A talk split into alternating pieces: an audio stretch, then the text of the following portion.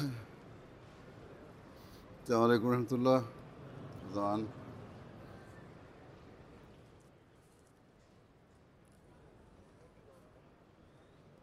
رمضان الله أكبر الله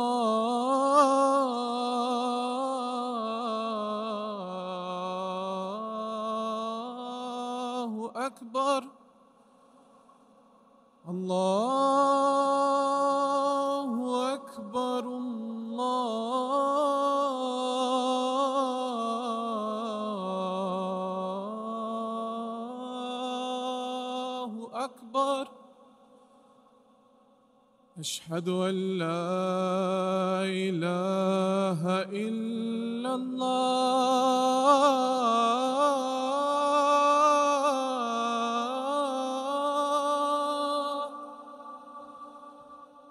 أشهد أن لا إله إلا الله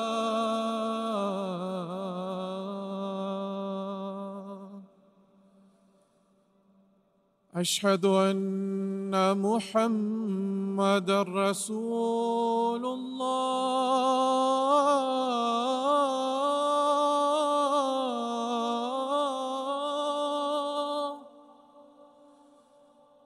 أشهد أن محمدًا رسول الله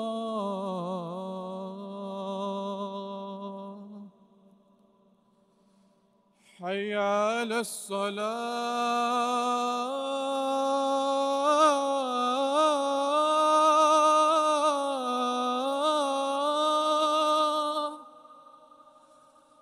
حي على الصلاة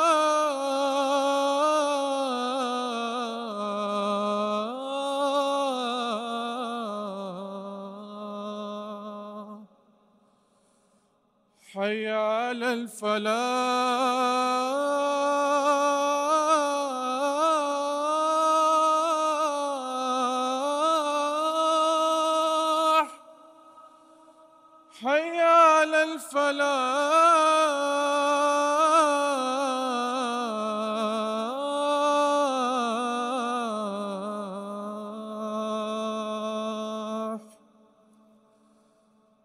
الله أكبر الله أكبر لا إله إلا الله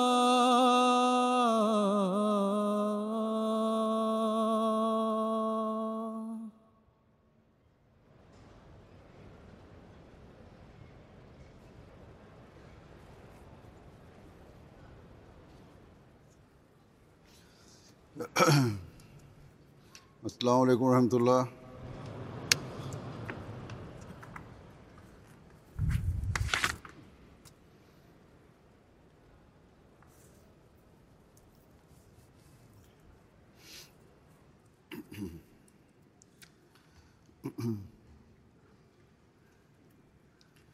أشهد أن لا إله إلا الله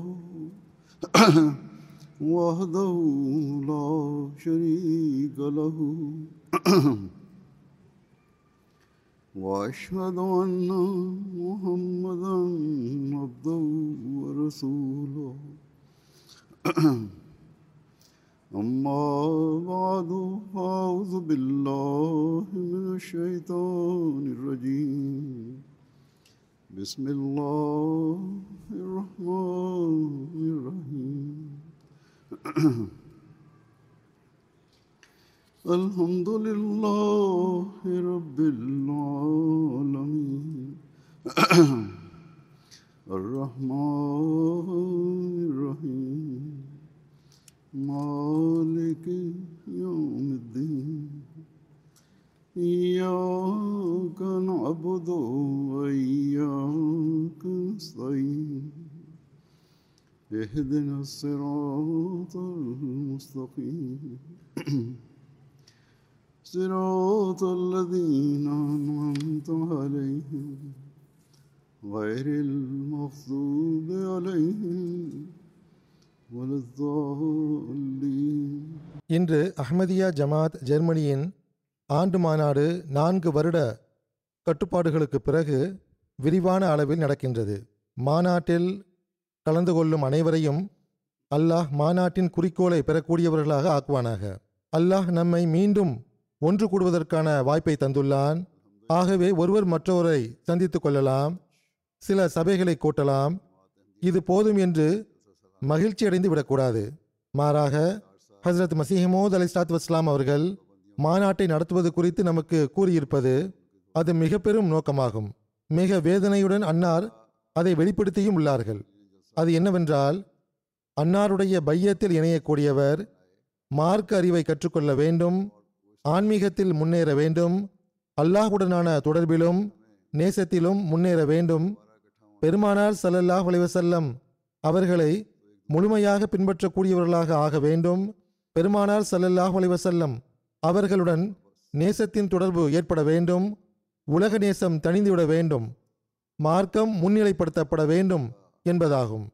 ஹசரத் மசீஹ் மவ்ஊத் அலைஹிஸ்ஸலாத்து வஸ்ஸலாம் அவர்கள் ஒரு சந்தர்ப்பத்தில் கூறினார்கள், இந்த எளியவனிடம் பைய செய்து இந்த இயக்கத்தில் நுழைந்த அனைத்து தூயவர்களுக்கும் தெரியப்படுத்துவது என்னவென்றால், பைய செய்வதன் நோக்கம் யாதெனில் உலக நேசம் தணிந்துவிட வேண்டும்.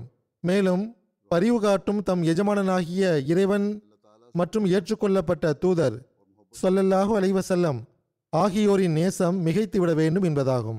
ஆகவே ஹசரத் மசீஹ் மவ்ஊத் அலைஹிஸ்ஸலாத்து வஸ்ஸலாம் அவர்களின் பையத்தில் வரக்கூடியவர்களின் முதல் முயற்சியாக இருக்க வேண்டியது என்னவென்றால், எவர்களிடத்தில் அல்லாஹ் மற்றும் அவனது தூதர் ஸல்லல்லாஹு அலைஹி வஸல்லம் அவர்களின் நேசம் மிகைத்து விட்டதோ அந்த தூய மக்களுடன் இணையக்கூடியவர்களாக இருக்க வேண்டும். மேலும் நம்முடைய ஒவ்வொரு சொல் மற்றும் செயலிலிருந்து அது வெளிப்பட்டு கொண்டிருக்கவும் வேண்டும். இவ்வருடம் ஜெர்மனிய அஹ்மதியா ஜமாத்தில் அல்லது அஹ்மதியா ஜமாத் ஜெர்மனியில் நிலை பெற்று நூறு வருடங்கள் ஆகிவிட்டன. நாம் இவ்வருடம் இங்கு ஜமாத் ஏற்படுத்தப்பட்டு நூறு வருடங்கள் முழுமையடைந்து விட்டதன் காரணமாக மாநாடு நடத்துகிறோம். அது ஜமாத் உருவாகி நூறு வருடங்கள் ஆனதன் மாநாடு ஆகும் என்று ஜெர்மன் ஜமாத்தினர்கள் மிகவும் உற்சாகமாகவும் மகிழ்ச்சியாகவும் உள்ளனர். பலர் மகிழ்ச்சியை வெளிப்படுத்தவும் செய்கின்றனர். இன்றிலிருந்து நூறு வருடங்களுக்கு முன்பு அல்லாஹ் ஹசரத் மசீஹ் மவ்ஊத் அலைஹிஸ்ஸலாத்து வஸ்ஸலாம் அவர்கள் மூலமாக இஸ்லாத்தின் அழகிய தூது செய்தியை இந்த நாட்டில் கொண்டு சேர்த்தான் என்பது நிச்சயமாக மகிழ்ச்சியான விஷயம்தான். இன்னும் கூறுவதென்றால், ஹசரத் மசீஹ் மவ்ஊத் அலைஹிஸ்ஸலாத்து வஸ்ஸலாம் அவர்களின் வாழ்நாளிலேயே இங்கு தூது செய்தி வந்தடைந்து விட்டது. எனவே தூது செய்தி வந்தடைந்து நூறு வருடங்களை விடவும் அதிகமான காலகட்டம் ஆகிவிட்டது. இந்த நூறு வருடத்தில் நாம் எதை பெற்றோம், நாம் நமது ஈமானை எந்த அளவு பாதுகாத்தோம் என்பதையும் இத்துடன் பார்க்க வேண்டும், சிந்திக்க வேண்டும். ஜமாத் இங்கு ஆரம்பிக்கப்பட்ட போது சிலரே இருந்தார்கள். பிறகு பாகிஸ்தானின் சூழ்நிலை மாறியது, உலகின் சூழ்நிலை மாறியது. எனவே பல அஹ்மதிகள் இந்த நாட்டிற்கு வந்து குடிகொண்டு விட்டனர். அவர்கள் இங்கு எதற்காக வந்தார்கள் என்றால், அவர்கள் அஹ்மதிகளாக இருந்தனர் என்பதற்காக. அஹ்மதியாக இருந்ததன் காரணமாக தம் நாட்டில் அல்லாஹ் மற்றும் அவனது தூதர் ஸல்லல்லாஹு அலைஹி வஸல்லம் அவர்களின் போதனைகளின்படி செயல்படவும் பகிரங்கமாக அதை வெளிப்படுத்தவும் அவர்கள் மீது கட்டுப்பாடுகள் விதிக்கப்பட்டன. ஆனால் இங்கு வந்த பிறகு அவர்கள் பகிரங்கமாக தம் மார்க்கத்தின்படி செயல்பட அவர்களுக்கு மார்க்க சுதந்திரம் கிடைத்தது. எனவே ஹசரத் மசீஹ் மவ்ஊத் அலைஹிஸ்ஸலாத்து வஸ்ஸலாம் அவர்கள் தம் ஜமாத்தில் எதிர்பார்த்த அந்த மாற்றங்களை அவர்கள் தம் நிலைகளில் உருவாக்கி அவற்றில் நிலைத்திருக்க அவர்கள் ஒரு குறிப்பான உழைப்புடன் முயற்சிக்க வேண்டும். நாம் அந்த முயற்சியை மேற்கொண்டோமா என்றும் ஹசரத் மசீஹ் மவ்ஊத் அலைஹிஸ்ஸலாத்து வஸ்ஸலாம் அவர்கள் விரும்பியது போல் அந்த களப்பற்றவர்களுடன் இணைவதற்கு நாம் நமது ஆன்மீக நிலைகளை மேம்படுத்தியவாறு நம் பிள்ளைகளையும் மார்க்கத்துடன் இணைத்து வைப்பதற்கு குறிப்பான முயற்சிகளை நாம் செய்தோமா என்று பார்க்க வேண்டும். அவ்வாறு செய்துள்ளோம் என்றால் நூறு வருடங்கள் பூர்த்தியானதற்காக நாம் செய்யும் நன்றி செலுத்துதலாக அது இருக்கும். ஓர் அஹ்மதியிடம் இதுதான் எதிர்பார்க்கப்படுகின்றது. அவ்வாறு நாம் செய்யவில்லை என்றால் உலக சடங்கு சம்பிரதாயங்களைப் போன்று நூறு வருடங்கள் பூர்த்தியானதற்கு மகிழ்ச்சி அடைவது பயனற்றதாகும். ஹசரத் மசீஹ்மூது அலைஹிஸ்ஸலாத்து வஸ்ஸலாம் அவர்கள் பல்வேறு இடங்களில் தம் பையத்தில் வரக்கூடியவர்களுக்கு தமக்குள் தூய புரட்சிகரமான மாற்றங்களை உருவாக்குவதற்கு செயல் திட்டங்களை வழங்கியுள்ளார்கள், அறிவுரைகளை கூறியுள்ளார்கள். அன்னாருடைய பையத்தில் வந்த அந்த களப்பற்ற மக்களுடன் நாம் உண்மையான முறையில் இணைந்துள்ளோம் என்றால் பிறகு நாம் எல்லா நேரமும் அவற்றை அசை போட்டு கொண்டே இருக்க வேண்டும். ஹசரத் மசீஹ்மூது அலைஹிஸ்ஸலாத்து வஸ்ஸலாம் அவர்களின் பையத்தில் வந்த நோக்கத்தை எந்த அளவு நாம் நிறைவேற்றுகிறோம் என்று நமது சொல் மற்றும் செயலை அதனுடன் ஒப்பிட்டு கொண்டே இருக்க வேண்டும். முன்னேற்றமடைந்த இந்த உலகிற்கு வந்த பிறகு நாம் நமது இந்த குறிக்கோளை மறந்துவிட்டோமா என்றும், உலகின் பொலிவுகள் நமது பையத்தின் குறிக்கோளை மறக்கடிக்கக்கூடியவர்களாக நம்மை ஆக்கிவிட்டனவா என்று நாம் சிந்தித்து கொண்டே இருக்க வேண்டும். அவ்வாறு மறந்துவிடச் செய்து விட்டது என்றால் இந்த நூற்றாண்டு கொண்டாட்டம் பயனற்றதாகும். நமது குறிக்கோளின் பக்கம் கவனமூட்டுகின்ற ஹசரத் மசீஹ்மூது அலைஹிஸ்ஸலாத்து வஸ்ஸலாம் அவர்களின் சில வழிகாட்டல்களை இப்போது நான் உங்களுக்கு முன்னால் எடுத்து வைக்கின்றேன். நமது பையத் நம்மிடம் எதை எதிர்பார்க்கின்றது என்பதை குறித்த வழிகாட்டலை நான் முதலில் எடுத்து வைக்கிறேன். ஹசரத் மசீஹ்மூது அலைஹிஸ்ஸலாத்து வஸ்ஸலாம் அவர்கள் கூறுகிறார்கள், பையத் செய்து விடுவதால் மட்டும் இறைவன் திருப்தி கொண்டு விடுகிறான் என்று கருதாதீர்கள். மாறாக இது தொலி மட்டுமே ஆகும், அதாவது வெளிப்புற தோல் மட்டுமே ஆகும். சத்து அதற்கு உள்ளே உள்ளது. பெரும்பான்மையான இயற்கை சட்டம் எவ்வாறு உள்ளது என்றால், வெளியே தோல் இருக்கும், அதனுள் சத்து இருக்கும். தோல் எந்த வேலைக்கும் ஆகாது, சத்து மட்டுமே எடுத்துக்கொள்ளப்படுகின்றது. சிலவற்றில் உள்ளே சத்தே இல்லாமல் இருக்கின்றன. கோழியின் வெற்று முட்டைகளில் இருப்பது போன்று மஞ்சள் கருவும் இருப்பதில்லை, வெள்ளைக்கருவும் இருப்பதில்லை. அது எந்த பயனுக்கும் உதவுவதில்லை. வீணான பொருளை போன்று அவை எரியப்படுகின்றன. ஏதேனும் குழந்தைக்கு விளையாட்டு பொருளாக வேண்டுமானால் ஓரிரு நிமிடங்கள் வரை அது இருந்தாலே ஒழிய, இதே போன்றுதான் எந்த மனிதன் பையத் மற்றும் ஈமான் பற்றிய வாதம் செய்கிறானோ அவன் அவ்விரு விஷயங்களின் சத்தை தமக்குள் வைத்திருக்கவில்லை என்றால் அவன் அஞ்ச வேண்டும். ஏனென்றால் ஒரு நேரம் வரும், அப்போது ஒரு சாதாரண காயம் ஏற்படுவதால் வெற்று முட்டையை போன்று நொறுங்கி போய் விடுவான், தூக்கி எரியப்பட்டு விடுவான். ஜமாத்தை விட்டு பின்வாங்கும் மக்களின் நிலை இதுவேயாகும். அன்னார் கூறுகிறார்கள், இதேபோன்று எவர் பையத் மற்றும் ஈமானுக்கான வாதம் செய்கிறாரோ அவர் தோலாக இருக்கிறாரா அல்லது சத்தாக இருக்கிறாரா என்று சிந்தித்து பார்க்க வேண்டும். தம்மை தாமே ஆய்வு செய்து கொண்டே இருக்க வேண்டும். சத்து உருவாகாதவரை ஈமான், நேசம், கட்டுப்படுதல், பையத், கொள்கை, இஸ்லாத்தை பின்பற்றுவதற்காக கூறும் வாதம் ஆகியவை உண்மையான வாதமாக இருக்க முடியாது. நினைவில் கொள்ளுங்கள், அல்லாஹ்விடத்தில் சத்து அன்றி தோலுக்கு எவ்வித விலையும் கிடையாது என்பது உண்மையான விஷயமாகும். நன்றாக நினைவில் கொள்ளுங்கள், மரணம் எப்போது வரும் என்று தெரியாது, ஆனால் மரணித்தே ஆக வேண்டும் என்பது நிச்சய விஷயமாகும். ஆகவே வெற்று வாதத்தை போதுமானதாக கருதாதீர்கள், அதை கண்டு மகிழ்ச்சி அடையாதீர்கள். அது ஒருபோதும் பயனுள்ள விஷயம் அன்று. மனிதன் தன்மீது பல மரணங்களை ஏற்படுத்தி கொள்ளாதவரை, பல மாற்றங்களிலும் புரட்சிகளிலும் கடந்து வெளிப்படாதவரை மனிதத்துவத்தின் உண்மையான நோக்கத்தை அடைய முடியாது. ஆகவே பையத்தின் உரிமையை செலுத்துவது என்பது ஒரு சாதாரண விஷயம் அல்ல. நாம் எல்லா நேரமும் அல்லாஹ்வின் கட்டளைகளுக்கு கட்டுப்பட்டவாறு செல்வதற்கு முயற்சி செய்யும் போதுதான் இந்த உரிமையை செலுத்த இயலும். உலக இன்பங்களை அகற்றி விட்டுதான் மனிதன் இந்த தரத்தை பெற முடியும். உலகில் இருந்து கொண்டு மார்க்கத்திற்கு முன்னுரிமை வழங்குவதுதான் உண்மையான ஜிஹாத் ஆகும். அதற்காக நாம் முயற்சி செய்ய வேண்டும். உலகை விட மார்க்கத்திற்கு முன்னுரிமை வழங்குவது என்பது என்ன? உலகை முற்றிலும் விட்டுவிடுவதா என்பதை பற்றி விவரித்தவாறு ஹசரத் மசீஹ்மூது அலைஹிஸ்ஸலாத்து வஸ்ஸலாம் அவர்கள் கூறுகிறார்கள், முஸ்லிம்கள் சோம்பேறிகளாக ஆகிவிட வேண்டும் என்பது எனது பொருள் அல்ல. இஸ்லாம் எவரையும் சோம்பேறியாக ஆக்குவதில்லை. உங்களது வியாபாரங்களிலும் ஊழியங்களிலும் ஈடுபடுங்கள், ஆனால் இறைவனுக்காக எந்த ஒரு நேரமும் எஞ்சி இருக்காமல் இருப்பதை நாம் விரும்புவதில்லை. ஆம், வியாபாரத்தின் போது வியாபாரம் செய்யுங்கள். அந்த வியாபாரமும் அவர்களின் இறைவணக்கத்தின் தன்மையை மேற்கொள்வதற்காக அந்த வியாபாரத்தின் போது அல்லாஹ்வின் அச்சத்தை கருத்தில் கொள்ளுங்கள். தொழுகைகளின் நேரத்தில் தொழுகைகளை விட்டுவிடாதீர்கள். எல்லா விவகாரங்களிலும் மார்க்கத்தை முன்னிலைப்படுத்துங்கள். உலகம் குறிக்கோளாக இருக்க வேண்டாம், உண்மையான நோக்கமாக மார்க்கம் இருக்கட்டும். பிறகு உலக வேலைகளும் மார்க்கமாகவே ஆகிவிடும். கண்ணியத்திற்குரிய சஹாபிகளை பாருங்கள், அவர்கள் கடினத்திலும் கடினமான காலகட்டத்தில் கூட இறைவனை விட்டுவிடவில்லை. போர்கள் மற்றும் வாள்கள் வீசப்படும் போது அது எந்த அளவு அபாயகரமான நேரமாக இருக்கும் என்றால் அதை கற்பனை செய்து பார்த்தால் கூட மனிதன் பதற்றமடைந்து விடுகின்றான். அது ஆக்ரோஷம் மற்றும் கோபத்தின் நேரமாக இருக்கின்றது. அவ்வாறான நேரத்தில் கூட அவர்கள் இறைவனை விட்டு கவனமற்றவர்களாக இருக்கவில்லை, தொழுகைகளை விட்டுவிடவில்லை, மாறாக துவாக்களினால் பயன்பெற்றார்கள். பொதுவாக எல்லா வகையிலும் அழுத்தம் கொடுக்கிறார்கள், பெரும்பெரும் சொற்பொழிவுகளை நிகழ்த்துகிறார்கள், முஸ்லிம்கள் முன்னேற்றம் அடைவார்கள் என்று மாநாடுகளை நடத்துகிறார்கள். ஆனால் இறைவனை விட்டு எந்த அளவுக்கு கவனமற்றவர்களாக இருக்கிறார்கள் என்றால் மறந்தும் கூட அவன் பக்கம் கவனம் செலுத்துவதில்லை என்பது இப்போது துரதிருஷ்டவசமான விஷயமாகும். இது பொதுவான முஸ்லிம்களின் நிலையாகும். இவ்வாறான நிலையில் அவர்களின் அனைத்து முயற்சிகளும் உலகிற்காக இருக்கும்போது அந்த முயற்சிகள் பயன் தரக்கூடியதாக அமையும் என்று எவ்வாறு எதிர்பார்ப்பது?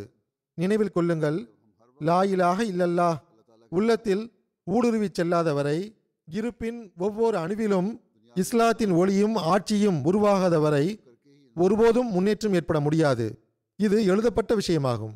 மேற்கத்தைய சமுதாயங்கள் முன்னேறுகின்றன என்று நீங்கள் அவற்றின் முன் உதாரணத்தை எடுத்து வைப்பீர்கள் என்றால் அவர்களுடைய விவகாரம் வேறு ஆகும். உங்களுக்கு வேதம் கொடுக்கப்பட்டுள்ளது, உங்கள் மீது சான்று முழுமை செய்யப்பட்டு விட்டது. அவர்களுடைய விவகாரத்திற்காகவும் அவர்கள் பிடிக்கப்படுவதற்காகவும் வேறொரு நாள் உள்ளது. அவர்கள் எவ்வாறு பிடிக்கப்படுவார்கள், எப்போது பிடிக்கப்படுவார்கள் என்பதை பொறுத்தவரை அவர்கள் அல்லாஹ்வுக்கு பதில் கூறுவார்கள். ஆனால் இது நிச்சயமாக நடக்கும். ஒருவேளை மரணத்திற்கு பிறகு அல்லாஹ் அவர்களை பிடிக்கலாம், இவ்வுலகில் பிடிக்காமல் இருக்கலாம். ஆனால் நாம் ஈமானுக்கான வாதம் செய்கிறோம், பிறகு செயல்படவில்லை என்றால் நம்மை பிடிப்பது இவ்வுலகிலேயே ஆரம்பித்து விடலாம். ஆகவே மிகவும் சிந்திக்க வேண்டிய விஷயமாகும். அன்னார் கூறுகிறார்கள், நீங்கள் அல்லாஹ்வின் வேதத்தை விட்டுவிட்டால் உங்களுக்கு இவ்வுலகிலேயே நரகம் உள்ளது. ஏறக்குறைய எல்லா நகரங்களிலும் முஸ்லிம்களின் மேம்பாட்டிற்காக சங்கங்களும் மாநாடுகளும் நடத்தப்படுகின்றன. ஆனால் இஸ்லாத்தின் மீது அனுதாபம் கொண்ட எந்த ஒரு நபரின் நாவிலிருந்தும் திருக்குரானை நமது இமாமாக ஆக்க வேண்டும், அதன்படி செயல்பட வேண்டும் என்ற சொல் வெளிப்படுவது கிடையாது. அவர்கள் கூறுவதெல்லாம் என்னவென்றால், ஆங்கிலத்தை படியுங்கள், காலேஜுகளை கட்டுங்கள், வழக்குரைஞராக ஆகுங்கள் என்பது மட்டுமே ஆகும். இறைவன் மீது நம்பிக்கை இல்லை என்பது இதிலிருந்து தெரிய வருகிறது. திறமையான மருத்துவர் கூட மருந்து வேலை செய்யவில்லை என்றால் பத்து நாட்களுக்கு பிறகு தன் மருத்துவத்தை மாற்றிக்கொள்கிறார். அந்த மருத்துவ முறையை விட்டுவிட்டு வேறொரு மருத்துவத்தை ஆரம்பித்து விடுகின்றார். ஆனால் இங்கோ தோல்விக்கு மேல் தோல்வி ஏற்பட்டு கொண்டே இருக்கின்றது. ஆனால் அதை விட்டு திரும்பாமல் உள்ளனர்.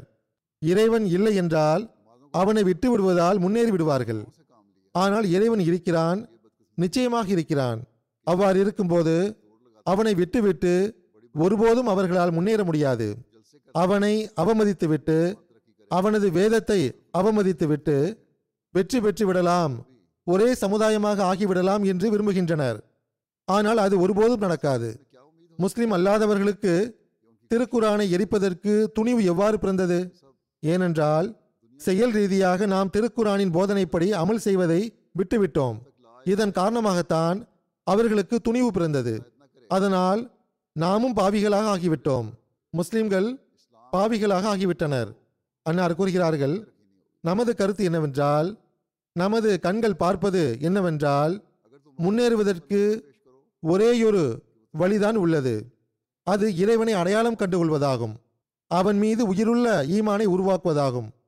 நாம் இவ்விஷயங்களை இந்த உலக வணங்கிகளின் சபைகளில் எடுத்து கூறினால் அவர்கள் சிரித்து மழுப்பி விடுகிறார்கள்.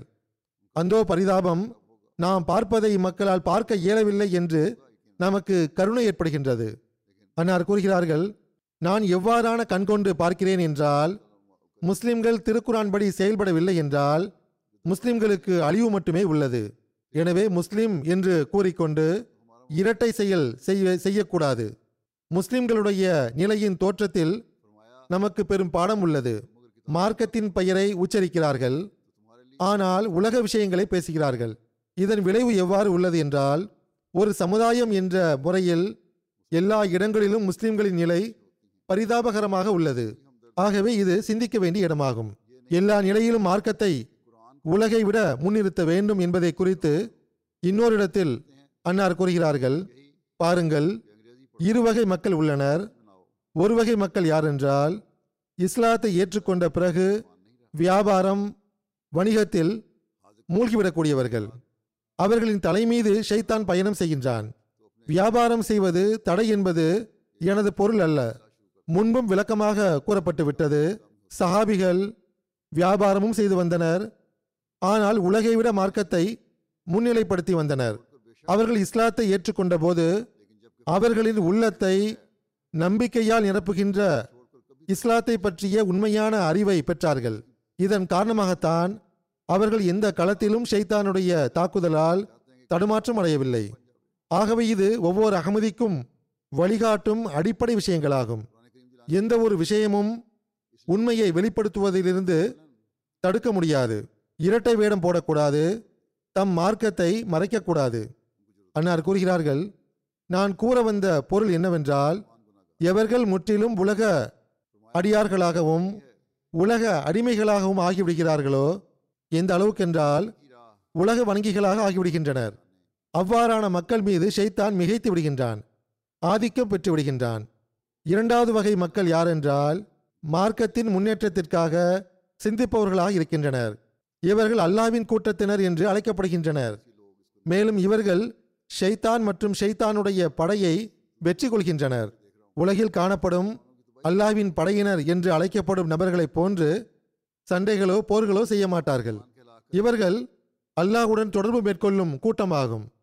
இவர்கள் அல்லாவின் குழுவினர் என்று அழைக்கப்படுகின்றனர். இவர்கள் ஷைத்தான் மற்றும் அதன் படையை வெற்றி கொள்கின்றனர். செல்வம் என்பது வியாபாரம் ஆகும். வியாபாரத்தினால் அது அதிகரிக்கின்றது. எனவேதான் இறைவனும் மார்க்க தேடல் மற்றும் மார்க்க முன்னேற்றத்தின் விருப்பத்தை ஒரு வியாபாரமாக ஆக்கியுள்ளான். இறைவன் கூறுகின்றான், ஹல் அதுல்லுக்கும் அலா திஜாரத்தின் துன்ஜீக்கும் மின் அதாபின் அலீம். அதாவது, வேதனை அளிக்கக்கூடிய தண்டனையிலிருந்து உங்களை காப்பாற்றும் வாணிபம் ஒன்றை பற்றி நான் உங்களுக்கு அறிவிக்கட்டுமா? அந்த மார்க்க வாணிபம் என்பது என்ன? அன்னார் கூறுகிறார்கள், மிகவும் சிறந்த வாணிபம் மார்க்கத்தினுடையதாகும். அது வேதனை மிக்க தண்டனையிலிருந்து இரட்சிப்பு வழங்குகின்றது. ஆகவே இறைவனுடைய இந்த சொற்களையே நானும் உங்களுக்கு கூறுகின்றேன். ஹல் அதுல்லுக்கும் அலா திஜாரத்தின் துன்ஜீக்கும் மின் அதாபின் அலீம். எவர்கள் மார்க்க முன்னேற்றம் மற்றும் மார்க்க ஆர்வத்தை குறைத்து கொள்வதில்லையோ அவர்கள் மீதே நான் அதிக எதிர்பார்ப்பை வைக்கிறேன். எவர்கள் இந்த ஆர்வத்தை குறைத்து கொள்கிறார்களோ அவர்கள் மீது ஷைத்தான் ஆதிக்கம் பெற வாய்ப்புள்ளதாக நான் கருதுகிறேன். எனவே ஒருபோதும் சோம்பேறியாக ஆகக்கூடாது. ஞானம் அதிகரிப்பதற்காக ஒவ்வொரு விஷயத்திலும் எது புரியவில்லையோ அதை கேட்டு தெரிந்து கொள்ள வேண்டும். கேள்வி கேட்பது ஹராம் அல்ல. மறுக்கின்ற நிலையிலும் வினவ வேண்டும், அறிவில் முன்னேறவும் வினவ வேண்டும். ஏதேனும் விஷயத்தை மறுக்க வேண்டும் என்றாலும் வினவ வேண்டும். கேள்வி கேட்டுத்தான் பாருங்களேன், பதிலை கேட்டு பெறுங்கள்.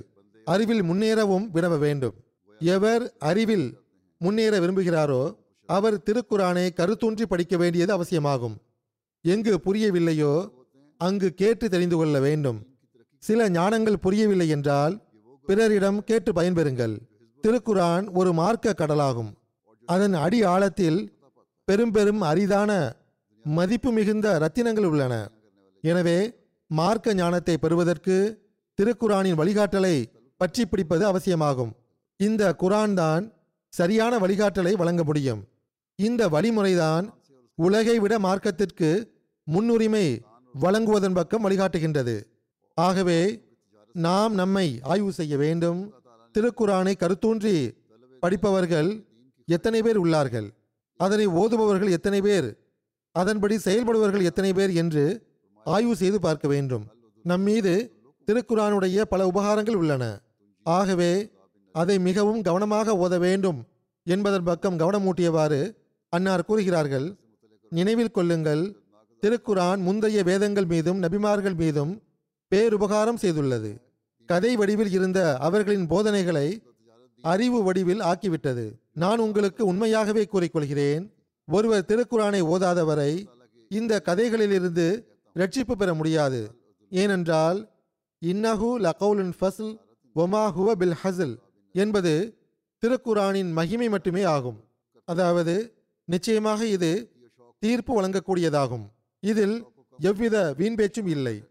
இது சமநிலையை கொண்டதாகவும் பாதுகாக்கக்கூடியதாகவும் ஒளியாகவும் குணமளிக்கக்கூடியதாகவும் அருளாகவும் உள்ளது. எவர்கள் திருக்குரானை படித்துவிட்டு அதை கதையாக கருதுகிறார்களோ அவர்கள் திருக்குரானை படிக்கவில்லை என்றே பொருள். மாறாக அதை அவமதித்துள்ளார்கள்.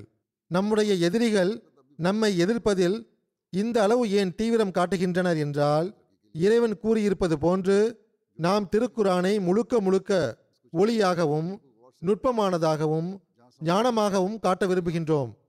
ஆனால் அவர்களோ திருக்குரானை ஒரு சாதாரண கதையை விட அதிக முக்கியத்துவம் வாய்ந்ததாக கருத வேண்டாம் என்று முயற்சி செய்கின்றனர். நம்மால் அதை பொறுத்து கொள்ள இயலாது. திருக்குரான் ஓர் உயிருள்ள ஒளிமிக்க வேதமாகும் என்பதை இறைவன் தன் அருளால் நம்மீது தெளிவாக்கிவிட்டான். எனவே நாம் இந்த எதிர்ப்பை ஏன் பொருட்படுத்த வேண்டும்? சுருக்கமாக, என்னுடன் தொடர்பு வைத்துள்ள மக்களுக்கு நான் மீண்டும் மீண்டும் இதன் பக்கம் அறிவுரை கூறுகிறேன்.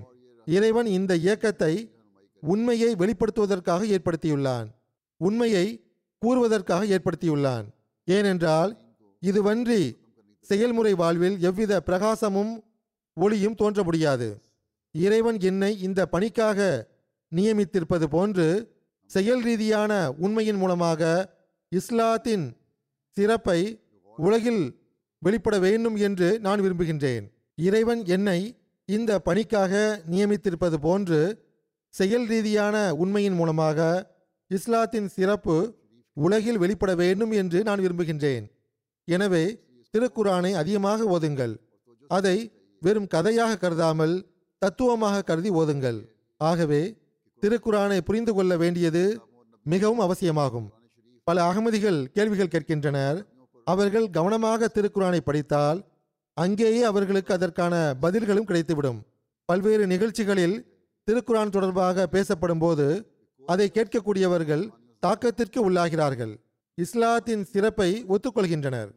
ஆகவே நம்பிக்கையுடன் ஒவ்வொரு அகமதியும் திருக்குரானை பயன்படுத்த வேண்டும். இது நமது தர்பீயத்திற்கு வழிகாட்டியாக இருக்கின்ற அதே வேளையில் அந்நியர்களின் ஆட்சேபனைகளுக்கு பதில் அளிப்பதற்கான ஒரு மிக பெரும் ஆயுதமாகவும் உள்ளது. உலகை விட மார்க்கத்திற்கு முன்னுரிமை அளிப்பவருக்கு அனைத்தையும் விட மிக முக்கியமான விஷயம் என்னவென்றால், இறைவனுடனும் அவருக்கு தொடர்பு ஏற்பட்டுவிட வேண்டும். கட்டளைகள் தெரிந்துவிட்ட பிறகு அந்த கட்டளைகளை கொடுத்தவனுடனும் தொடர்பு ஏற்பட்டுவிட வேண்டும். அதாவது இறைவனுடனும் தொடர்பு ஏற்பட்டுவிட வேண்டும்.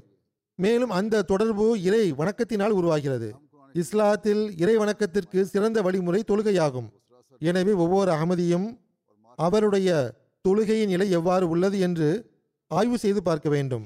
நமது இந்த நிலை சீரடைந்து விட்டால், இவ்வாறு அல்லாஹுடன் நமக்கு தொடர்பு ஏற்பட்டுவிட்டால், பிறகு நமக்கு உண்மையான மகிழ்ச்சி கிடைக்கும் நிலை வந்துவிடும். ஹஜ்ரத் மஸீஹ் மவ்ஊத் அலைஹிஸ்ஸலாத்து வஸ்ஸலாம் அவர்கள் கூறுகிறார்கள், எனது மார்க்கம் என்னவென்றால், எவருக்கு துன்பத்திலிருந்து தப்பிக்க வேண்டுமோ அவர் மறைமுகமாக இறைவனுடன் சமாதானத்தை ஏற்படுத்தி கொள்ள வேண்டும். மேலும் அவர் தம்மை எந்த அளவுக்கு மாற்றிக்கொள்ள வேண்டும் என்றால், இது நான் அல்ல என்று அவரே அதை உணர வேண்டும். இன்னல்லாஹ லா யுகையிரு மாபி கௌமின் ஹத்தா யுகையிரு மாபி அன்புசிஹிம் என்று திருக்குரானில் இறைவன் கூறியுள்ளான்.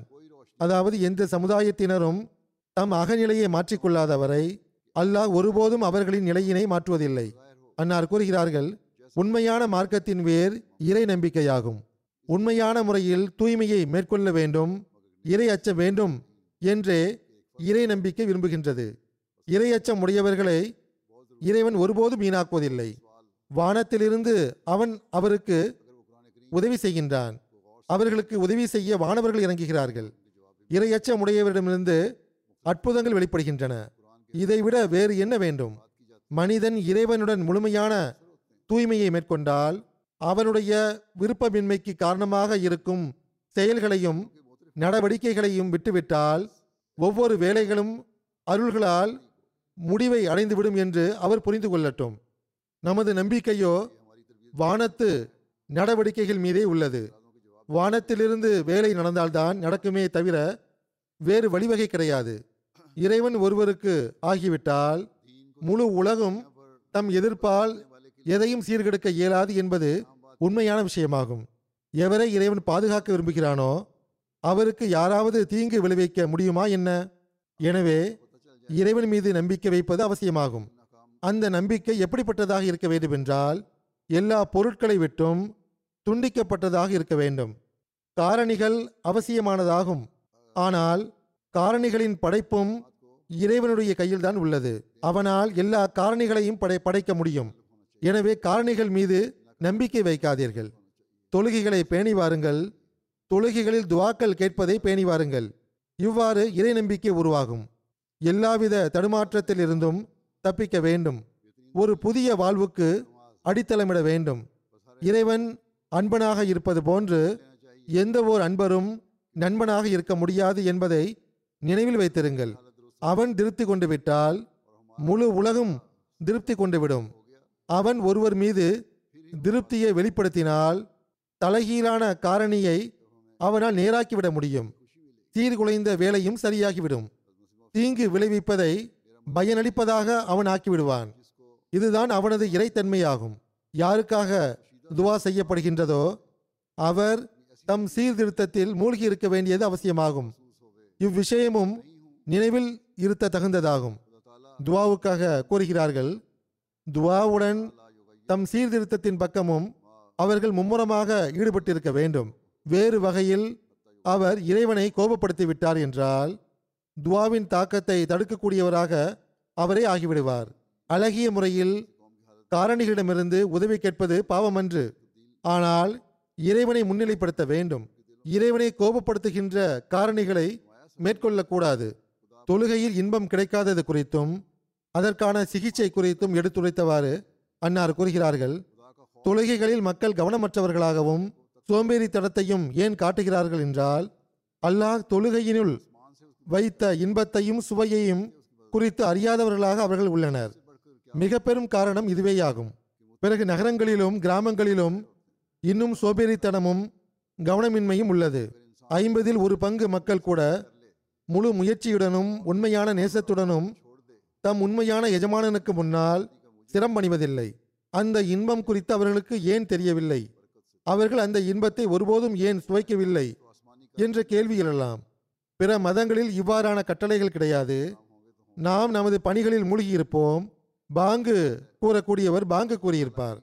அதை கேட்கக்கூட விரும்புவதில்லை. இவ்வாறு நிகழ்ந்திருக்கலாம். பாங்கு கூறப்பட்டு விட்டது, தொழுகைக்காக செல்ல வேண்டும் என அவர்களின் உள்ளம் வேதனைப்படுகிறது. இவர்களின் நிலை மிகவும் பரிதாபகரமானதாக உள்ளது. சிலர் இங்கும் உள்ளனர். அவர்களின் கடைகள் பள்ளிவாசலுக்கு கீழே உள்ளன.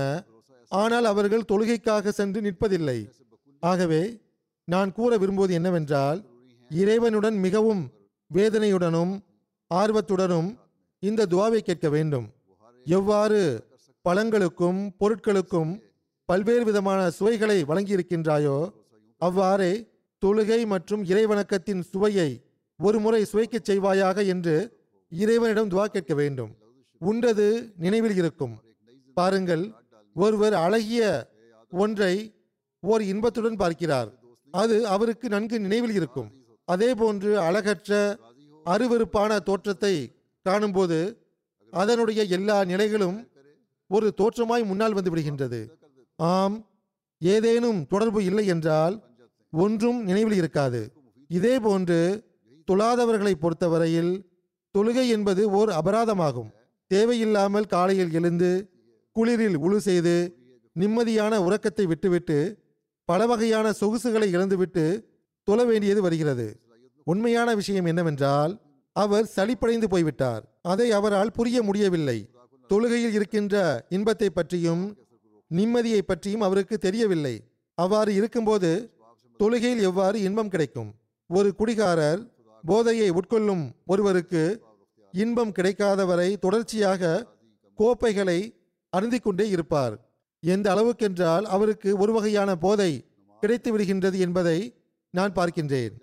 அறிவுள்ள ஒரு மனிதன், மேன்மையான ஒரு மனிதர் இதிலிருந்து பயன்பெற முடியும். அது என்னவென்றால், தொழுகையில் நிரந்தர தன்மையை ஏற்படுத்த வேண்டும், தொழுகையை பேணி வர வேண்டும், அவருக்கு இன்பம் கிடைக்கும் வரையிலும் தொழுது கொண்டே இருக்க வேண்டும். குடிகாரனின் சிந்தனையில் ஓர் இன்பம் இருக்கும், அதை அடைவதே அவனது குறிக்கோளாக இருக்கும். அதே போன்று சிந்தனையிலும் முழு ஆற்றலின் போக்கிலும் தொழுகையில் அந்த இன்பத்தை பெற முயற்சிக்க வேண்டும். பிறகு களப்பற்ற முறையிலும் ஆர்வத்துடனும் குறைந்தபட்சம் அந்த போதை ஆசாமியை போன்ற அமைதியின்மை, கலக்கம், வேதனை ஆகியவற்றுடன் அந்த இன்பத்தை பெறுவதற்கு துவா உருவாக வேண்டும். அப்படியென்றால் நான் உண்மையாகவே கூறிக்கொள்கிறேன், அந்த இன்பம் நிச்சயமாக கிடைத்துவிடும். பிறகு தொழும்போது அதற்குள் இருக்கும் பயன்களையும் பெறுவதை கருத்தில் கொள்ள வேண்டும். நற்செயல்கள் எப்போதும் முன்னிலைப்படுத்தப்பட வேண்டும். இன்னல் ஹசனாத்தி யுதுஹிபுன செய்யாத், நற்செயல்கள் தீய செயல்களை அகற்றிவிடுகின்றன. உண்மையாளர்கள் மற்றும் நற்செயல் ஆற்றுபவர்களுக்கு கிடைக்கக்கூடிய அந்த தொழுகை கிடைக்க வேண்டும் என அந்த நன்மைகளையும் இன்பங்களையும் உள்ளத்தில் வைத்தவாறு துவா செய்ய வேண்டும். இன்னல் ஹசனாத்தி யுதுஹிபுன செய்யாத் என்று கூறப்பட்டுள்ளது. அதாவது நன்மைகள் அல்லது தொழுகை தீமைகளை அகற்றுகின்றது, அல்லது தொழுகை வெட்கக்கேடான விஷயத்திலிருந்தும் தீமையிலிருந்தும் தடுக்கின்றது என்று இன்னொரு இடத்தில் இறைவன் கூறியுள்ளான். ஆனால் சிலர் தொழக்கூடியவர்களாக இருக்கும்போது தீமைகளை செய்வதை நாம் காண்கின்றோம். இதற்கான பதில் என்னவென்றால், அவர்கள் தொழுகிறார்கள்தான், ஆனால் ஆன்மாவுடனும் உண்மையுடனும் தொழுவதில்லை. அவர்கள் சடங்கு சம்பிரதாய முறையில் தொழுகிறார்கள். அவர்களின் ஆன்மா மரணித்து விட்டது. அவற்றின் பெயரை அல்லாஹ் ஹசனாத் என்று வைக்கவில்லை, அது நன்மைகள் என்று வைக்கவில்லை. இங்கு ஹசனாத் என்ற சொல்லை வைத்துள்ளான், ஆனால் அஸ்ஸலாத் என்ற சொல்லை வைக்கவில்லை, அதாவது தொழுகை என்ற சொல்லை வைக்கவில்லை. இரண்டுக்கும் ஒரே பொருள்தான் உள்ள போதிலும் அந்த சொல்லை பயன்படுத்தவில்லை. அதற்குரிய காரணம் என்னவென்றால், தொழுகையின் சிறப்பின் பக்கமும் அழகின் பக்கமும் சுட்டி காட்ட வேண்டும் என்பதற்காக. எந்த தொழுகை தனக்குள் ஓர் உண்மையான ஆன்மாவை வைத்துள்ளதோ அது தீமைகளை அகற்றி விடுகின்றது, நல்ல விளைவு அதில் உள்ளது. நிச்சயமாக அவ்வாறான தொழுகை தீமைகளை அகற்றுகின்றது. தொழுகை என்பது கூடி கலைந்து செல்வதன் பெயரல்ல. தொழுகையின் சத்து மற்றும் ஆன்மா என்பது தனக்குள் ஓர் இன்பத்தையும் சுவையையும் வைத்துள்ள துவாவின் பெயராகும். ஆகவே நம்மை கணக்கிட்டு பார்க்க வேண்டிய தேவை உள்ளது. நாம் தொழுகையில் இன்பத்தை பெறுகிறோமா? நாம் முழுமையான முறையில் காரணிகள் மீது மட்டுமே நம்பிக்கை வைப்பவர்களாக உள்ளோமா என்று பார்க்க வேண்டும். நாம் தொழுகைகளை பாதுகாப்பவர்களாக இருக்கிறோம் என்றால் பையத்தின் உரிமையை செலுத்துபவர்களாகவும் நாம் இருப்போம். நமது குறிக்கோளை பூர்த்தி செய்யக்கூடியவர்களாக இருப்போம். இல்லை என்றால் பரிதாபமான நிலை என்றே பொருளாகும். கல்வியிலும் ஞானத்திலும் முன்னேறுவது குறித்தும் ஷைத்தானின் தாக்குதலில் இருந்து தப்பிப்பது குறித்தும் கவனம் ஊட்டியவாறு ஒரு வழிகாட்டிக்கும் அவரை பின்பற்றுவோருக்கும் இடையில் தொடர்பு எவ்வாறு இருக்க வேண்டும் என்பதை குறித்து விவரித்தவாறு ஹசரத் மஸீஹ் மவ்ஊத் அலைஹிஸ்ஸலாத்து வஸ்ஸலாம் அவர்கள் கூறுகிறார்கள், வழிகாட்டுபவருக்கும் பின்பற்றுபவருக்கும் இடையிலான தொடர்பு ஆசிரியருக்கும் மாணவருக்கும் உள்ள உதாரணம் மூலம் புரிந்து கொள்ள வேண்டும். மாணவர் ஆசிரியரிடமிருந்து பயன்பெறுவதைப் போன்று பின்பற்றுபவர் தன் வழிகாட்டியிடமிருந்து பயன்பெறுகிறார். மாணவர் ஆசிரியருடன் தொடர்பு கொண்டுள்ளார்தான், ஆனால் தன் கல்வியில் பாதத்தை முன்னெடுத்து வைக்கவில்லை என்றால் பயன்பெற இயலாது. இதே நிலைதான் பின்பற்றுபவருக்கும் ஆகும். ஆகவே இவ்விஷயத்தில் தொடர்பை மேற்கொண்டு தம் ஞானத்தையும் அறிவையும் அதிகரிக்க வேண்டும். உண்மையை தேடுபவர் ஓரிடத்தை அடைந்து ஒருபோதும் நின்றுவிடக்கூடாது. ஏனென்றால் விரட்டப்பட்ட ஷைத்தான் வேறு பக்கம் திருப்பி விட்டு விடுவான். தங்கிவிடும் நீரில் மாசு உருவாகி விடுவதைப் போன்று, ஓடாத நீர் கெட்டுப்போய் விடுவதைப் போன்று, அதில் கிருமிகள் உருவாகி விடுவதைப் போன்று, பல நோய்களுக்கு காரணமாக ஆகிவிடுவது போன்று ஓரிடத்தில் நின்றுவிடும் மனிதனின் நிலை உள்ளது. ஆகவே நமது பாதங்கள் முன்னேறி கொண்டே இருக்க வேண்டும். அன்னார் கூறுகிறார்கள், இதே போன்று நம்பிக்கை கொண்டவர் தம் முன்னேற்றத்திற்காக முயற்சி செய்யவில்லை என்றால் அவர் விழுந்து விடுவார். ஆகவே பாக்கியசாலியின் கடமை என்னவென்றால், அவர் மார்க்கத்தை தேடுவதில் ஈடுபட்டிருக்க வேண்டும். நம்முடைய நபி கரீம் ஸல்லல்லாஹு அலைஹி வஸல்லம் அவர்களை விட மேலான முழுமையடைந்த மனிதர் இவ்வுலகில் கிடையாது. ஆனால் அன்னாருக்கும் கூட ரப்பி ஜித்னி இல்மா என்ற துவா போதிக்கப்பட்டிருந்தது. அவ்வாறு இருக்கும்போது மேற்கொண்டு முன்னேற்றத்தின் தேவையில்லை என்று தம் ஞானத்திலும் அறிவிலும் முழுமையான நம்பிக்கை கொண்டு நின்றுவிடக்கூடியவர் வேறு யார் உள்ளார்? மனிதன் தன் அறிவிலும் ஞானத்திலும் முன்னேறி கொண்டே செல்லும் போது பல விஷயங்கள் தீர்வு காண எஞ்சியுள்ளதை அவன் அறிந்து கொள்வான். யூக்ளிட்டுடைய வடிவவியலை குழந்தைகள் வீணான விஷயமாக கருதுவதை போன்று சில விஷயங்கள் ஆரம்ப கண்ணோட்டத்தில் வீணானவையாக கருதப்படுகின்றன. அதாவது ஜியோமெட்ரி ஜியோமெட்ரியின் தோற்றங்கள் உள்ளன அல்லது விஞ்ஞானிகள் சார்பாக பல்வேறு விதமான வரைபடங்கள் வரையப்படுகின்றன. அதை வெறும் கோடுகளாக குழந்தை கருதுகிறது. இதற்கு எந்த முக்கியத்துவம் இல்லை என்று அது நினைக்கிறது. அன்னார் கூறுகிறார்கள், இவ்வாறான மக்கள் அந்த குழந்தைகளை போன்றவர்கள் ஆவார்கள். இவ்விஷயங்களை முற்றிலும் வீணானவையாக கருதுகின்றனர். ஆனால் இறுதியில் இதே விஷயங்கள் உண்மையின் தோற்றமாக அவர்களுக்கு தென்படும். பெரியவர்களாக ஆனதும் அறிவு வந்ததும் இதில் பல விஷயங்கள் உள்ளனவே என்று தெரிந்துவிடும். ஆகவே தம் நிலையை மாற்றுவதுடன் அறிவை அதிகரிக்க செய்வதற்கு எல்லா விஷயங்களையும் முழுமை செய்ய வேண்டியது எந்த அளவு அவசியம் என்று தெரிகிறது. நீங்கள் பல வீணான விஷயங்களை விட்டுவிட்டு இந்த இயக்கத்தை ஒப்புக்கொண்டுள்ளீர்கள். நீங்கள் அது தொடர்பாக முழுமையான அறிவையும் அகப்பார்வையையும் பெறவில்லை என்றால் அதிலிருந்து உங்களுக்கு என்ன பயன் கிடைக்க முடியும்? உங்களது நம்பிக்கையிலும் ஞானத்திலும் ஆற்றல் எவ்வாறு உருவாகும்? பிறகு சின்ன சின்ன விஷயங்களில் சந்தேகமும் ஐயங்களும் பிறக்கும். இறுதியில் பாதம் தடுமாறிவிடும். சிலருடைய ஈமான் தடுமாறுகின்றது. எனவே அவர்கள் அறிவில் முன்னேறுவதில்லை. அல்லது அவர்களது உள்ளம் உருவாக்கிய விளக்கங்களையும் சான்றுகளையும் அவர்கள் கூறுகிறார்கள். ஹசரத் மசீமோத் அலை சாத் இஸ்லாம் அவர்களின் நூல்களை அவர்கள் படிப்பதில்லை. நாம் மார்க்க அறிவின் பக்கம் கவனம் செலுத்தினால் இறை இருப்பின் மீதுள்ள நம்பிக்கையிலும் நாம் முன்னேற முடியும். இஸ்லாம் மற்றும் அகமதியத்தின் உண்மையின் மீதான நம்பிக்கையிலும் நாம் முன்னேறக்கூடியவர்களாக இருப்போம். நமது பிள்ளைகளின் ஈமானையும் பாதுகாப்பவர்களாக இருப்போம். ஆக இதன் பக்கமும் அதிக கவனம் செலுத்த வேண்டிய தேவை உள்ளது. ஹசரத் மசீமோத் அலை இஸ்லாத் இஸ்லாம் அவர்கள் கூறுகிறார்கள், என்னிடம் பைய செய்துள்ளீர்கள் என்றால் என்னை நீதி நெறி தீர்ப்பவராக ஒப்புக்கொள்ளுங்கள். எந்த விஷயத்தை நான் கூறுவேனோ அது இறைவன் மற்றும் ஏற்றுக்கொள்ளப்பட்ட தூதர் ஸல்லல்லாஹு அலைஹி வஸல்லம் அவர்களின் போதனைக்கு ஏற்ப கூறுவேன் என நம்பிக்கை வையுங்கள். அல்லாஹ்வின் குறிப்பான வழிகாட்டலுடன் நான் கூறுவேன் என நம்ப வேண்டும். நீதி நெறியாளரின் தீர்ப்புகளை கண்ணியத்தோடு பார்க்கும் வகையில் உங்களது ஈமானிய நிலையை உருவாக்குங்கள் என்று அன்னார் கூறியுள்ளார்கள். ஹஜ்ரத் மசீமோத் அலை இஸ்லாத் இஸ்லாமர்கள் கூறுகிறார்கள், எவர் நம்பிக்கை கொள்கிறாரோ அவர் தம் நம்பிக்கையிலிருந்து திட நம்பிக்கை மற்றும் ஞானம் வரை முன்னேற வேண்டும். அவர் யூகத்தில் சிக்கிவிடக்கூடாது. நினைவில் கொள்ளுங்கள், யூகம் என்பது பயன் தரக்கூடியதாக இருப்பதில்லை. தப்பெண்ணங்கள் உருவாகிவிடுகின்றன. இன்ன தன்ன லா யுகினி மினல் ஹக்கி ஷையா என்று இறைவன் கூறுகின்றான்.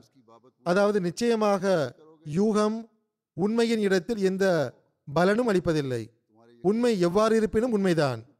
தப்பெண்ணங்கள் உருவாவதால் உண்மை மறைந்துவிட முடியாது. திட நம்பிக்கை என்பது எவ்வாறான விஷயம் என்றால் அது மனிதனை வெற்றியடைய செய்கின்றது. அன்னார் கூறுகிறார்கள், திட நம்பிக்கை இல்லாமல் ஒன்றும் ஆக முடியாது. மனிதன் ஒவ்வொரு விஷயத்திலும் தப்பெண்ணம் கொள்ள ஆரம்பித்தால் ஒரு நொடி கூட உலகில் வாழ முடியாது. ஒவ்வொரு உலக விஷயங்களிலும் நீங்கள் தப்பெண்ணம் கொள்ள ஆரம்பித்தால் அங்கிருந்தே அதற்கான உதாரணத்தையும் காணுங்கள். விஷம் கலந்திருக்கலாம் என்று அவர் தண்ணீர் குடிக்க இயலாது. அழிவை ஏற்படுத்தும் ஏதேனும் பொருள் இருக்கலாம் என்று கடைவீதியின் எந்த பொருளையும் உண்ண முடியாது. பிறகு எவ்வாறு அவர் வாழ முடியும்? இது ஒரு பெரிய உதாரணமாகும். எவர்களுக்கு யூகம் கொள்கின்ற நோய் இருக்குமோ அவர்கள் இவ்வாறு யூகித்து தம் வாழ்வை கடினமாக்கிக் கொள்கின்றனர். இவ்வாறான தப்பெண்ணங்கள் உருவாகிவிடக்கூடாது என்று ஆன்மீக விவகாரங்களிலும் இதை கருத்தில் கொள்ள வேண்டும். இதே போன்றே மனிதன் ஆன்மீக விவகாரங்களில் இருந்து பயன்பெற முடியும். நீங்கள் என் கைகளில் பைய செய்துள்ளீர்கள், என்னை வாக்களிக்கப்பட்ட மசீயாகவும் நீதி நெறி தீர்ப்பவராகவும் ஒப்புக்கொண்டுள்ளீர்கள். இவ்வாறு ஒப்புக்கொண்ட பிறகு என்னுடைய ஏதேனும் தீர்ப்பு அல்லது செயலை கண்டு உள்ளத்தில் ஏதேனும் வருத்தமோ அல்லது வேதனையோ உருவாகும் என்றால் உங்களது ஈமானை பற்றி நீங்கள் சிந்தித்துக் கொள்ளுங்கள். இப்போது இதை நீங்களே சிந்தித்துக் கொள்ளுங்கள். உங்களது உள்ளங்களில் தீர்மானித்துக் கொள்ளுங்கள். எந்த ஈமான் சந்தேகம் மற்றும் ஐயங்களால் நிரம்பி இருக்குமோ அது எந்த ஒரு நல்ல விளைவையும் உருவாக்க இயலாது. வாக்களிக்கப்பட்ட மசீஹ் உண்மையிலேயே நீதிமான் ஆவார் என்று நீங்கள் உண்மை உள்ளத்துடன் ஒப்புக்கொண்டு விட்ட பிறகு அவருடைய தீர்ப்பு மற்றும் செயலுக்கு முன்னால் உங்களது ஆயுதங்களை போட்டுவிடுங்கள். பெருமானார் ஸல்லல்லாஹு அலைஹி வஸல்லம் அவர்களின் தூய விஷயங்களை கண்ணியப்படுத்தக்கூடியவர்களாகவும் மகிமைப்படுத்தக்கூடியவர்களாகவும் ஆவதற்காக நீங்கள் வாக்களிக்கப்பட்ட மசீகின் தீர்ப்புகளை கண்ணியத்தோடு பாருங்கள். பெருமானார் ஸல்லல்லாஹு அலைஹி வஸல்லம் அவர்களின் சாட்சியம் போதுமானதாகும். அவர் உங்களுடைய இமாமாக இருப்பார், அவர் நீதி நெறி தீர்ப்பவராக இருப்பார் என்று பெருமானார் ஸல்லல்லாஹு அலைஹி வஸல்லம் அவர்கள் ஆறுதல் வழங்கியுள்ளார்கள். இதில் ஆறுதல் கிடைக்கவில்லை என்றால் பிறகு எதில் கிடைக்கும்? ஈமானும் உள்ளது, ஆனால் உள்ளத்தின் சில மூலைகளில் தப்பெண்ணங்களும் உள்ளன என்றால் இந்த வழிமுறை ஒருபோதும் நல்லதல்ல. இது ஒருபோதும் அருளுக்குரியதாக இருக்க முடியாது. நான் உண்மையாளன் இல்லை என்றால் பிறகு வேறு உண்மையாளரை தேடிச் செல்ல கிளம்புங்கள். நிச்சயமாக புரிந்து கொள்ளுங்கள், இப்போது வேறு எந்த உண்மையாளரும் கிடைக்க மாட்டார். வேறு எந்த உண்மையாளரும் கிடைக்கவில்லை என்றால் நிச்சயமாக கிடைக்க மாட்டார். வேறு எந்த உண்மையாளரும் கிடைக்கவில்லை என்றால் ஹஜ்ரத் ரசூலுல்லாஹி ஸல்லல்லாஹு அலைஹி வஸல்லம் அவர்கள் எனக்கு வழங்கிய உரிமையை நான் கேட்கிறேன். எவர்கள் என்னை மறுத்தார்களோ, எவர்கள் என் மீது ஆட்சேபனை செய்கிறார்களோ அவர்கள் என்னை அடையாளம் கண்டுகொள்ளவில்லை. எவர் என்னை ஏற்றுக்கொண்ட பிறகு ஆட்சேபனை செய்கிறாரோ அவர் கண்டுவிட்ட பிறகு குருடராக ஆகிவிட்டார், அவரும் பாக்கியமற்றவர் ஆவார். அசல் விஷயம் என்னவென்றால் சமகாலத்தவராக இருப்பது அந்தஸ்தை குறைத்து விடுகின்றது. எனவேதான் ஹஜ்ரத் ஈசா அலைஹிஸ்ஸலாம் அவர்கள் கூறும்போது நபி தம் ஊரை தவிர வேறு எங்கும் அவமதிக்கப்படுவதில்லை என்று கூறினார்கள். இதிலிருந்து நபிமார்களுக்கு தம் ஊர்க்காரர்களால் எந்தெந்த துன்பங்களையும் இன்னல்களையும் சந்திக்க நேருகிறது என்று தெரிய வருகிறது. இது நபிமார்களுடன் ஒரு நடைமுறையாக தொடர்ந்து வருகிறது. நான் இதை விட்டு தனித்திருப்பது எங்கனம் சாத்தியமாகும். நபிமார்களுக்கு எதிர்ப்பு தோன்றுகின்றது, நமக்கும் எதிர்ப்பு ஏற்படுகிறது என்றால் அது பெரிய விஷயம் அல்ல. ஆகவே நமது எதிர்ப்பாளர்களிடமிருந்து நாம் எதையெல்லாம் கேட்க நேருகிறதோ அவை மா யஅதீஹிம் மிர் ரசூலின் இல்லா கானு பிஹி யஸ்தஹ்சிவூன் என்ற நடைமுறைக்கேற்பவே ஆகும். அதாவது அவர்களிடம் எந்த தூதர் வந்தாலும் அவர்கள் அவரை ஏளனமே செய்தனர். அந்தோ பரிதாபம், இவர்கள் தூய எண்ணத்துடன் என்னிடம் வந்தால் இறைவன் எனக்கு வழங்கியதை நான் அவர்களுக்கு காட்டியிருப்பேன். அந்த இறைவன் தானே அவர்கள் மீது தன் அருளை வழங்கியிருப்பான், அவர்களுக்கு புரிய வைத்திருப்பான். ஆனால் அவர்கள் கர்மித்தனம் மற்றும் பொறாமையை கடைபிடித்தனர். இப்போது நான் அவர்களுக்கு எவ்வாறு புரிய வைப்பேன்? இப்போது நூற்றி முப்பது நூற்றி முப்பத்தி இரண்டு வருடங்கள் ஆகிவிட்டன. இவர்கள் அடையாளங்களை கண்ட பிறகும் படிப்பினை பெறுவதில்லை. அன்னார் கூறுகிறார்கள், மனிதர் உண்மையான உள்ளத்துடன் உண்மையை தேடுவதற்காக வரும்போது எல்லா விஷயங்களும் தீர்மானமாகிவிடுகின்றன. ஆனால் ஒருவருக்கு தீய சொற்களில் ஏசி பேசுவதும் தீங்கு விளைவிப்பதும் நோக்கமாக இருக்கும் என்றால் ஒன்றும் நடக்காது. ஹிஜஜுல் கராமாவில் இப்னு அரபி தொடர்பா தொடர்பாக எழுதப்பட்டுள்ளது. அதாவது மசீஹ் மௌத் வரும்போது அவர் பொய்யர் என்றும் அறிவியனர் என்றும் அழைக்கப்படுவார், மார்க்கத்தை மாற்றுகிறார் என்றும் அவர் தொடர்பாக கூறப்படும். இப்போது அதுபோன்றுதான் நடக்கிறது. இதுபோன்ற அவதூறுகள் என் மீது சுமத்தப்பட்டுள்ளன. இந்த சந்தேகங்களிலிருந்து மனிதன் எப்போது இரட்சிப்பு பெற முடியும் என்றால் அவன் தனது யூகம் எனும் நூலை மூடிவிட வேண்டும். அதற்கு பதிலாக இவர் உண்மையாளரா இல்லையா என்று பார்க்க வேண்டும். சில விஷயங்கள் புரிவதை காட்டிலும் நிச்சயமாக மேலானதாக உள்ளது. ஆனால் எவர்கள் தூதர்கள் மீது நம்பிக்கை கொள்கிறார்களோ அவர்கள் நல்லெண்ணம், பொறுமை மற்றும் உறுதிப்பாடு ஆகியவற்றை கொண்டு ஒரு நேரத்திற்காக காத்திருக்கின்றனர். அப்போது அல்லாஹ் அவர்கள் மீது உண்மை நிலையை தெளிவாக்கி விடுகின்றான். பெருமானார் ஸல்லல்லாஹு அலைஹி வஸல்லம் அவர்களின் காலத்தில் சஹாபிகள் கேள்விகள் கேட்பது கிடையாது. யாராவது வந்து கேள்வி கேட்டால் பயன் பெறலாம் என்று அவர்கள் காத்திருந்தனர். இல்லையெனில் அவர்கள் மௌனமாகவும் தலை தாழ்த்தியவாறும் அமர்ந்திருப்பார்கள், கேள்வி கேட்க துணிய மாட்டார்கள். என்னை பொறுத்தவரை உண்மையான சரியான வழிமுறை இதுவேயாகும். அதாவது கண்ணியமளிக்க வேண்டும் என்பது. எந்த நபர் நபியுடைய கண்ணியத்தை அறிய மாட்டாரோ, அதை கடைபிடிக்க மாட்டாரோ அவர் அழிக்கப்பட்டு அவர் எந்த நபர் நபியுடைய கண்ணியத்தை அறிய மாட்டாரோ அதை கடைபிடிக்க மாட்டாரோ அவர் அழிக்கப்பட்டு விடக்கூடாது என்ற அச்சம் எழுகிறது. இது ஹஜ்ரத் மசீஹ் மவ்ஊத் அலைஹிஸ்ஸலாத்து வஸ்ஸலாம் அவர்கள் தம் காலத்தை பற்றி கூறிய விஷயங்களாகும். அன்னாருடைய சபையில் உள்ளவர்கள் பற்றி அன்னார் கூறினார்கள். இன்று அன்னாருடைய நூல்களை பார்த்த பிறகும் கூட, படித்த பிறகும் கூட, சான்றுகளை கேட்ட பிறகும் கூட இதுபோன்ற விஷயங்களை இம்மக்கள் பேசுகின்றனர். அன்னார் கூறுகிறார்கள், எந்த நபர் நபியுடைய கண்ணியத்தை அறிய மாட்டாரோ அவர் அழிக்கப்பட்டு விடக்கூடாதே என்று அச்சம் எழுகின்றது. முஸ்லிம்கள் தமது துரதிருஷ்டவசத்தின் காரணமாக இந்த தூதி செய்தியை கேட்பதற்கும் புரிவதற்கும் பல சாக்கு போக்குகளை கூறுகின்றனர். நமது இந்நிலைக்கு என்ன காரணம்? சமுதாயம் என்ற ரீதியில் நாம் என்னவாக உள்ளோம் என்று முஸ்லிம்களின் அவ நிலையும் அவர்களுக்கு இதன் பக்கம் கவனமூட்டுவதில்லை. காலமும் அவ்வாறான காலமாக உள்ளது. பெருமானார் ஸல்லல்லாஹு அலைஹி வஸல்லம் அவர்களின் முன்னறிவிப்புகளும் நிறைவேறி வருகின்றன. ஆகவே குறைந்தபட்சம் வரக்கூடிய வாக்களிக்கப்பட்டவரை தேடவாவது செய்யுங்களேன். அன்னார் கூறுகிறார்கள், நான் இல்லை என்றால் வேறு ஒருவர், ஆனால் உங்களுக்கு வேறு ஒருவர் கிடைக்க மாட்டார். ஆனால் உலகில் வீழ்ந்து அனைவரும் மறக்கின்றனர். ஆயினும் நமது பணி என்னவென்றால் அவர்களை காப்பாற்ற முயற்சி செய்யுங்கள். மசீமோதுடைய தூதி செய்தியை ஒவ்வொரு நபர் வரை கொண்டு சேருங்கள். முஸ்லிம்கள் வரை மட்டுமின்றி ஒவ்வொரு நபர் வரையிலும் கொண்டு சேருங்கள். அவர் எந்த மார்க்கத்தைச் சேர்ந்தவராக இருந்தாலும் சரியே அல்லது மார்க்கமற்றவராக இருந்தாலும் சரியே, இந்த தூது செய்தியை கொண்டு சேருங்கள். நாம் செய்ய வேண்டிய எவ்வளவோ வேலைகள் இப்போது உள்ளன. ஜெர்மனியில் ஜமாத் உருவாகி நூறு வருடங்கள் ஆகிவிட்ட போதிலும் நாம் ஜெர்மன் மக்களுக்கு இஸ்லாத்தின் தூது செய்தியை கொண்டு சேர்க்க முடியவில்லை. எனவே இவ்வகையிலும் ஆய்வு செய்ய வேண்டிய தேவை உள்ளது. இஸ்லாத்தின் தூது செய்தியை கொண்டு சேர்ப்பது குறித்தும் தப்லீகின் பக்கமும் கவனம் ஊட்டியவாறு அன்னார் கூறுகிறார்கள், இப்போது நாம் செய்ய வேண்டிய இரு முக்கிய வேலைகள் உள்ளன. ஒன்று, அரேபியாவில் தப்லீக் நடத்த வேண்டும். இரண்டாவது, ஐரோப்பாவில் சான்று முழுமையாக்கப்படுவதாகும். அரேபியாவில் ஏனென்றால் அவர்கள் உட்புறமாக அதற்கான உரிமையை கொண்டுள்ளார்கள் என்பதற்காக. ஒரு பெரும் பகுதியினருக்கு இறைவன் ஒரு ஜமாத்தை உருவாக்கி இருப்பதே தெரியாது. இன்றும் கூட ஒவ்வொரு அரேபியர் வரை நமது தூதி செய்தி சென்று சேரவில்லை என்பது உண்மைதான். முந்தைய காலத்தை விட இப்போது முயற்சிகள் எவ்வளவோ அதிகரித்து விட்டதும் உண்மையே. செய்தி சென்று சேர்ந்துள்ளது என்றால் அது எதிர்ப்பாளர்கள் சார்பாகவே சென்றடைந்துள்ளது. அவர்கள் ஹஸ்ரத் மசீஹ் மவ்ஊத் அலைஹிஸ்ஸலாத்து வஸ்ஸலாம் அவர்களின் பெயரை ஏளனம் செய்தவாறு, காதியானி என்ற பெயரால் நம்மை அழைத்தவாறு உலகிலோ அல்லது தம் மக்களிடத்திலோ நம்மை அறிமுகப்படுத்தியுள்ளார்கள். ஹஸ்ரத் மசீஹ் மவ்ஊத் அலைஹிஸ்ஸலாத்து வஸ்ஸலாம் அவர்கள் தொடர்பாக எல்லாவித பொய்யான விஷயங்களையும் புனைந்து கூறப்பட்ட கதைகளையும் மக்களுக்கு கூறியுள்ளார்கள். ஒரு சார்பான தூதி செய்தியை அவர்களுக்கு எட்ட வைத்து விட்டனர். ஏதாவது அறிமுகம் ஏற்பட்டுள்ளதென்றால் அது எதிர்ப்பாளர்கள் சார்பாக ஏற்பட்டுள்ளது.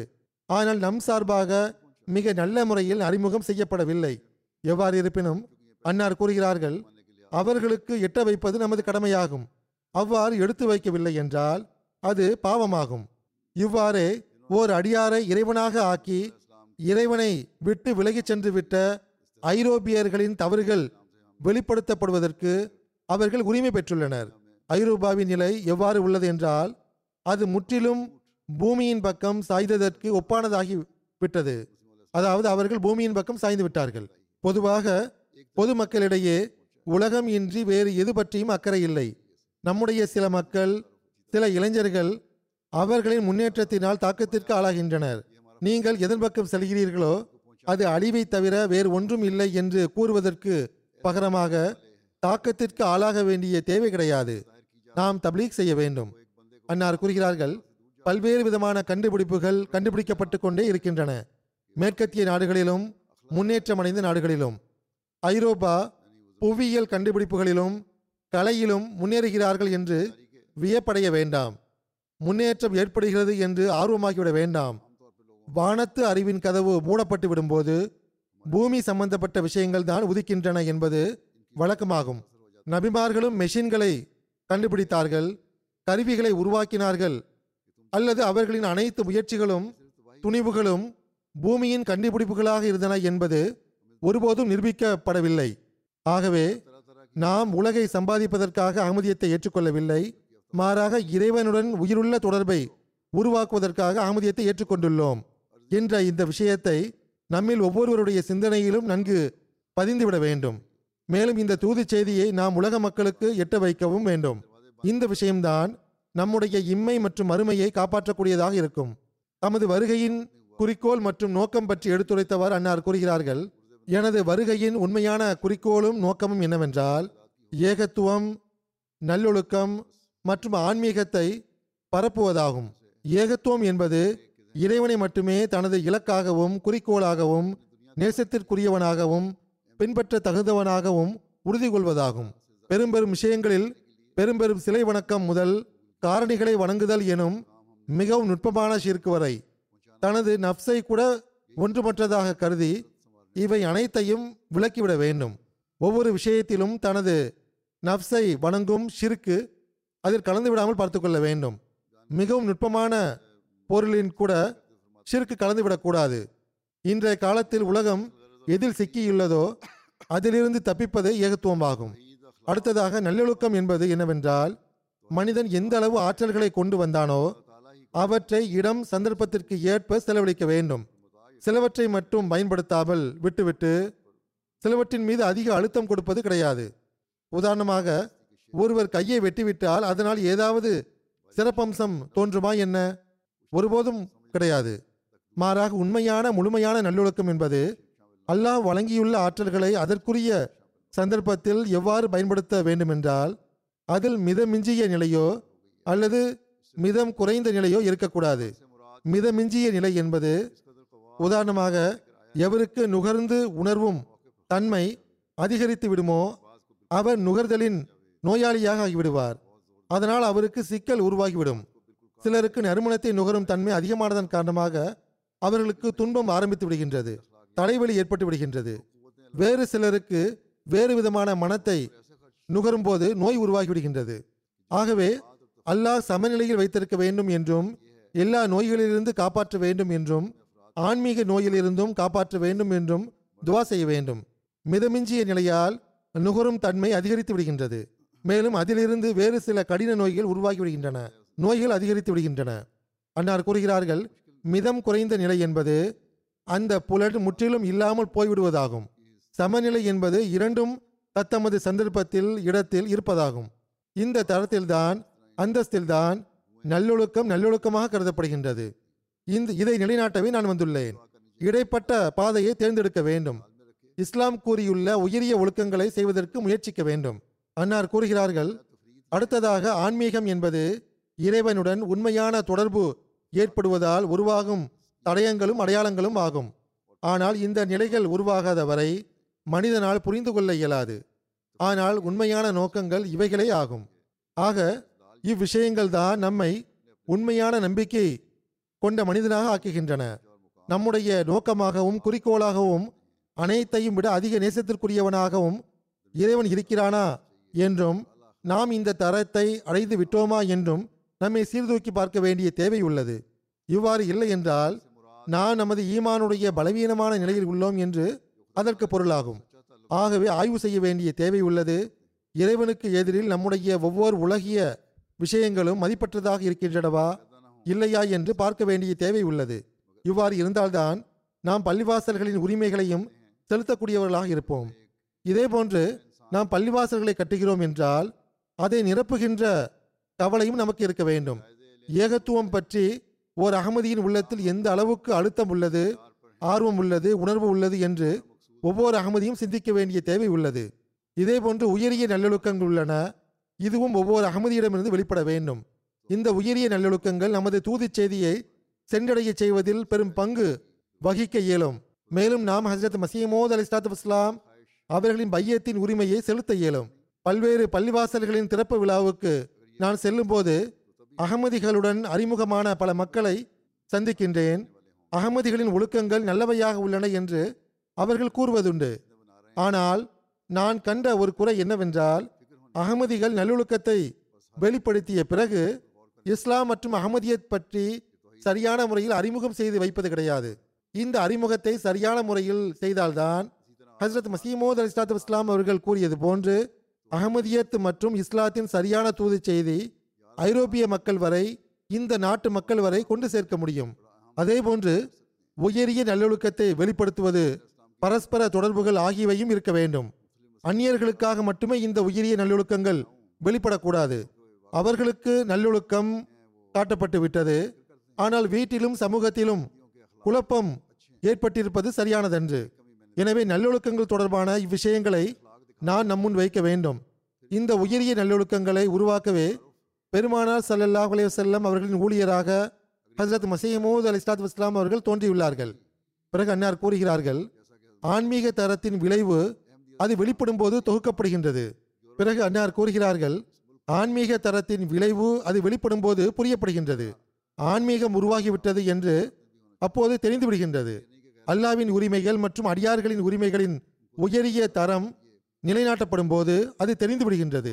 அந்நியர்களுக்காகவும் நம்மவர்களுக்காகவும் நமக்கு ஒரு அழகு தென்படுகின்றது.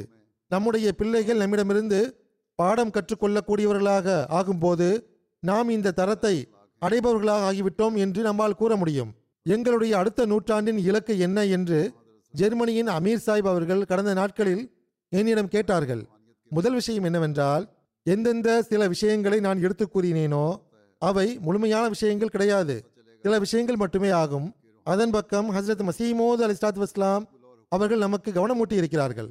கடந்து சென்று விட்ட நூற்றாண்டில் அவற்றை நாம் பெற்றுவிட்டோமா? நம்முடைய இறைவனுடன் உறுதியான தொடர்பு ஏற்பட்டு விட்டதா? நம்முடைய தொழுகைகளின் உயரிய தரம் நிலைநாட்டப்பட்டு விட்டதா?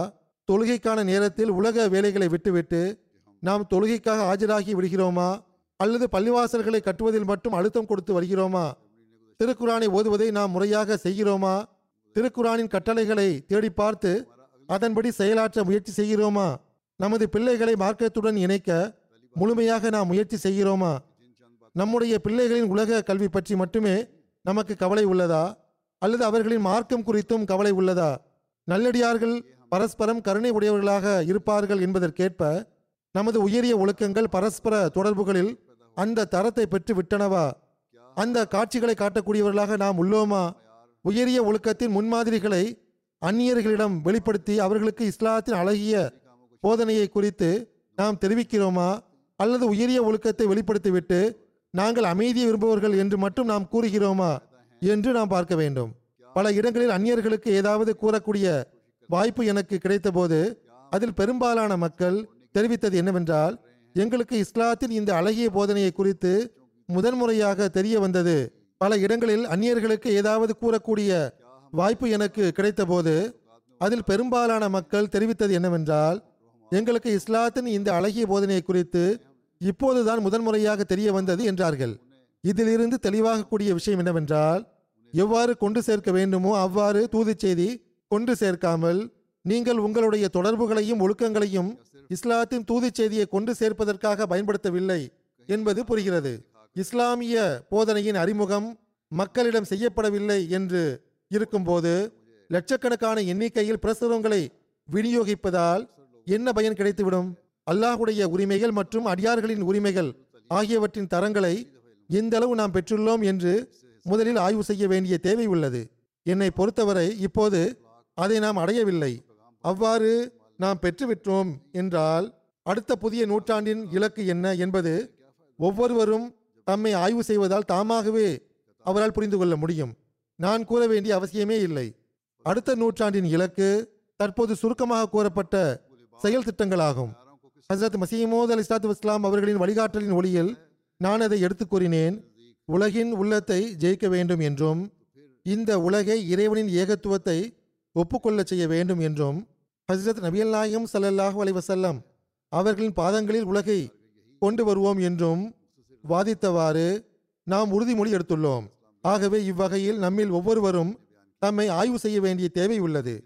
நாம் உலகை விட மார்க்கத்திற்கு முன்னுரிமை அளித்தவாறு இந்த குறிக்கோளை அடைய முழுமையாக முயற்சி செய்வோம் என்றும், நமது பிள்ளைகளுக்கும் சந்ததிகளுக்கும் இந்த அறிவுரையை கூறிக்கொண்டிருப்போம் என்றும், அவர்களுக்கு எவ்வாறான தர்பியத்தை வழங்குவோம் என்றால் அல்லாஹ்வுடனான தொடர்பின் இந்த விழிப்புணர்வு ஒரு தலைமுறையிலிருந்து இன்னொரு தலைமுறை வரை தொடர்ந்து கொண்டு செல்லட்டும் என்று ஒரு புதிய உறுதியுடன் ஜெர்மனியின் ஜமாத் அஹ்மதியா புதிய நூற்றாண்டில் நுழைய வேண்டும். அல்லாஹ் நமக்கு அதற்கான நல்வாய்ப்பை வழங்குவானாக.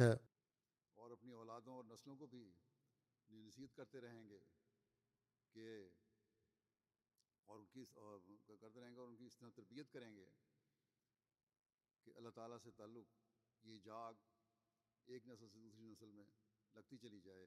اللہ تعالیٰ ہمیں اس کی توفیق عطا فرمائے.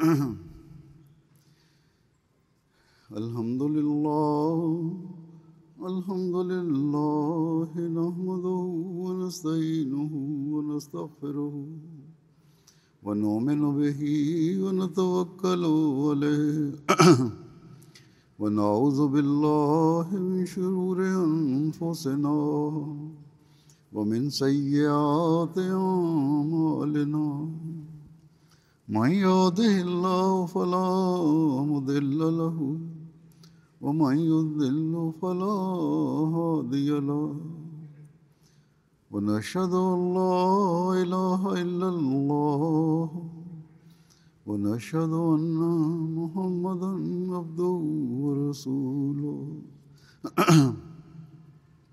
عباد الله رحمكم الله إن الله يأمر بالعدل والإحسان وإيتاء ذي القربى وينهى عن الفحشاء والمنكر والبغي يعظكم لعلكم تذكرون